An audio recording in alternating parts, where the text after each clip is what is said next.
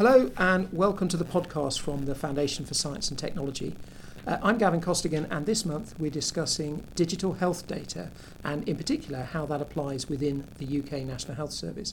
With me to discuss that is Nicole Mather, who's Life Sciences Lead at IBM Global Business Services. Nicole, welcome to the podcast. Thanks, great to be here. If we can start, Nicole, what are the main potential benefits for patients if we are able to create and integrate digital health data? So I, th- I, think it's a great question. It's a really important question, the insights that we can bring to bear on patients. Um, so, for example, understanding uh, a patient's history will allow us to give them better treatment. If we have genetic data, we could provide them with uh, drugs which will suit them better, or indeed avoid giving them drugs which might cause them harm. Uh, so, bringing together different data sources that would be genetic data, but also that patient's medical history would allow us to get those insights. And how do we ensure data quality? So, uh, data quality is quite a difficult topic. Obviously, uh, when when GPs are, are, recording data or when hospital doctors are recording data, they're not thinking about using it for anything other than their immediate needs.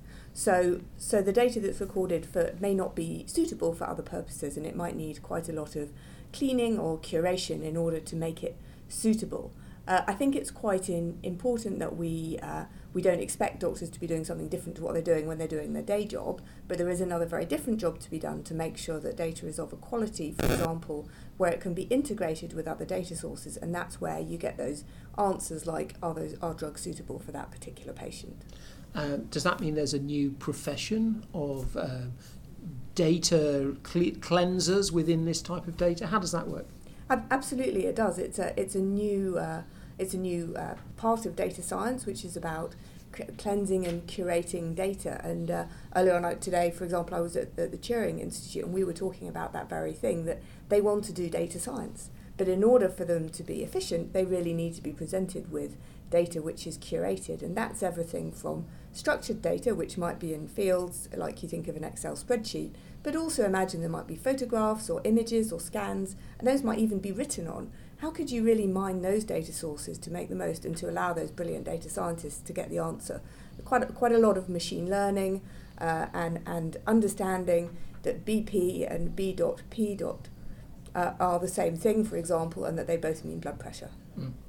And is there a role for patients themselves in ensuring the quality of their own data? Well, I think it's really interesting that now um, more and more people are using the NHS app and they can go in and see what's in their own medical history. And so, for example, if you realise that there had been a mix up, for example, that uh, other people's data had been integrated into yours, or indeed that you wanted to upload some significant life events that perhaps had happened while you were on holiday and that hadn't been integrated into your medical record, then you could help yourself. Um, and in fact, it could potentially be important to your care in future. So, uh, we've been talking about the benefits to individual patients. Presumably, if this data is integrated, we can look across the piece and develop new insights that will help whole cohorts of, of patients. I'm quite interested from a research perspective, be it academic or otherwise, what are the kinds of research that this data will enable us to do? So, have, having an understanding of what, what happens in the, in the life of a normal person or how a person with diabetes normally develops. That, and that might then allow you to predict, for example, that a particular uh, group of patients with diabetes are more likely to develop some sort of cardiovascular complication. And you could then use that to actually predict well, across a group of patients, if this patient walks into my surgery, I know they have diabetes, if they have these markers, they might develop a particular sort of cardiovascular complication unless I can give them this advice on their lifestyle or potentially some medication. And that might avoid the patient developing the secondary complication, but also um, helpfully reduce the cost on the NHS. So that's a kind of population health, if you like, within a particular disease cohort. And presumably there are implications for all sorts of different types of diseases. Yes, absolutely. Just that's one uh, yeah. known example, but uh, across uh, across uh, all sorts of different patients in different scenarios, and and that's why personally I I would be very happy for people to use my data if that could help other people, my family members, or indeed somebody I didn't know. Um, what are the commercial benefits to this, and there are sometimes some concerns about commercial benefits to patient data, but presumably this will enable, for example, pharmaceutical companies to develop better products. So it's, it's a it's a difficult question and one that is not always uh, treated as thoughtfully by the media as it as it could be. Um, in the UK, we're very lucky that very much of the medical research is done by charities, but commercial organisations are also extremely important uh, participants in medical research and they invest an enormous amount.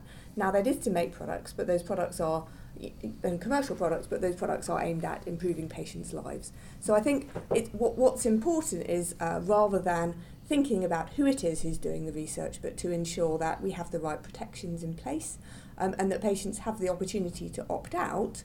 Um, but, it, but if the if patients are happy for their data to be used, um, that the conditions around it are appropriate and understood, and that the governance is appropriate and is legal.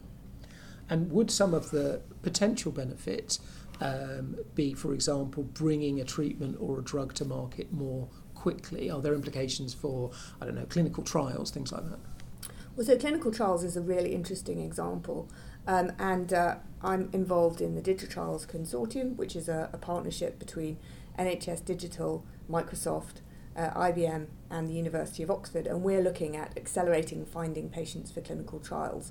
And, and we think this is a, is a really exciting partnership because at the moment, uh, if you happen to walk into your doctor's office and your ha- doctor happens to be recruiting to a clinical trial and you happen to be the right type of patient in that research active hospital, you will get on a trial.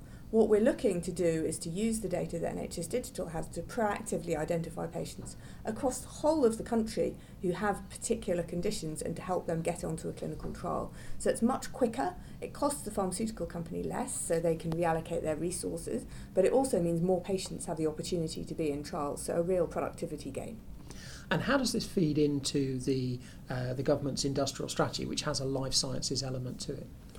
Absolutely. So, um, so I was part of the development of the of the first life sciences strategy, and that's all about uh, encouraging investment in the UK's life sciences environment because we have world leading skills uh, and particularly cohorts like like Biobank. Um, we have health data and also a lot of cutting edge data science in this country. And by promoting those assets that we have and helping organisations, so research and research and charity organisations like the Gates Foundation, for example, to come to the UK, as well as uh, pharmaceutical and other commercial organisations, for them to come here and spend money on research will mean that more products can be developed and hopefully also more products which are suitable for our patients in the NHS. We talked a bit earlier about concerns, and you, you mentioned that sometimes these things aren't very well explained and it isn't very clear. Um, within this area of, of data and ethics, um, who actually owns a person's health data? Is it the individual? Well, I mean, if you talk, if, I think legally it's owned by the Secretary of State. Oh, but oh, it's a it's a it's a very complicated area because if you talk to a GP, they feel that they own the, the data because it's their record. So if you want to go and sue them later, sure. then they would use it in their defence. Obviously, I feel that my the data about me is my data, and there might also be other circumstances where, for example, if you develop TB, then it, there's required reporting of your data. So so what's legal and also what people personally feel about their data might might be two slightly complex and separate things, and I think. Um, I'm not a legal expert. To me, what seems important is that we do this within the law, but also that we're fair and we're open and that people, uh, and it's transparent so people understand what's happening with their data, and that's really critical. So clearly, communication and understanding is, is one element to it. There's another element which is control and um, regulations about who can get the data, when they can get the data, and so on. What are the, the kind of controls that we need? Um, to ensure the data isn't used for things that people don't think is appropriate. I'm thinking, I'm thinking of the insurance industry or marketing, things like that. Yeah, I mean, I think I, I don't really understand why the insurance industry has, has come up in this in this set of conversations because I'm not aware that it is a uh, a likely consequence of any of the health data being put together. Um, it's not been the intention. The intention has always been, and for example, in Biobank, if you are an accredited medical researcher, you can access the data. The data sets there are designed to advance medical science, they're not for insurance. So to me, I, I think it's just a confused question. Yeah, and, and you may be right. Um, people worry about things that aren't necessarily the things that they should worry about. But uh, I guess the fear is that some years from now, someone can be identified as having uh, a predisposition for this or a potential medical condition for this, and because of that, uh, perhaps they'll have an insu- a higher insurance premium for either regular insurance or travel insurance and so on. I guess it's a theoretical possibility. so, um, all this, of course, assumes that uh, we can actually do this job of integrating uh, digital health data. What are the main technical challenges in actually bringing all this data together? So, so we touched on that earlier. It's an enormously complex challenge. Um, apart from the data governance and permissions, which you've talked about a bit already, the very fact that uh, all of these data sets are held in different, uh, many different organisations. Uh, so in the UK, there's more than 250 organisations that hold health data, for example, and each of them has their own structures. Uh, they hold different sorts of data, they're not comparable to each other, and they have different data governance processes. So even if you can clean and integrate all of that data, um, then you need would need to go on in order to um, develop tools to help understand that data, algorithms to, to help, for example, do the machine learning that we were talking about, which was required to help identify those consequences of, of diabetes. So it's a bit like painting. Um, in painting, the last thing that you do is the painting, and, and likewise, the last thing you do is the machine algorithm, and that's the thing that gets on the front of the newspapers. But actually, when you're painting, all of it is about the preparation, cleaning the walls, and likewise with data, so much of the effort and indeed the cost and the expertise goes into that cleaning, aggregating, and the data architecture before you can do the, the fun stuff, which is the data science. Uh, and is it uh, is it reasonable to assume we can scale up? Uh, and still have that same quality of cleaning, which at the moment is quite uh, a person intensive business? Or do we expect that AI and so on will develop to a point where some of that work can be done more automatically? Absolutely, that work is increasingly able to be done automatically. And I think work, for example, NHSX is doing to help identify data standards is really important because once you have a standard, then people start to collect to that standard or to clean to that standard. So uh, over time. This is, this is a very new area of work. It's not that a lot of data has been around and people have been happy for it to be used for a long time, but I think um, the industry will accelerate when some benefits begin to be felt and you know we can really start to help patients. So that it is possible to develop tools, it's possible to develop reference data sets, and that is really beginning to start, and that will be really important in automating a lot of that data cleaning, which, which is a big job and, and it can never really be done uh, by hand. And what can we learn from what other countries are doing? Clearly, the NHS is a potentially large single data source, um, but we're not the only people trying to do some of these things. Well, I mean, it's quite interesting if you look at other holders of, of data sets, for example, um, Flatiron and FMI in, in, in the US, which are uh, both two data companies, the amount of money that they've spent on data curation, for example, is enormous. Um, and they have helped uh, get some products to market more quickly uh, because they've been, we've been able to they, they've been able to identify uh, what's called digital twins, so patients to be to be part of clinical trials as part of those of those cohorts.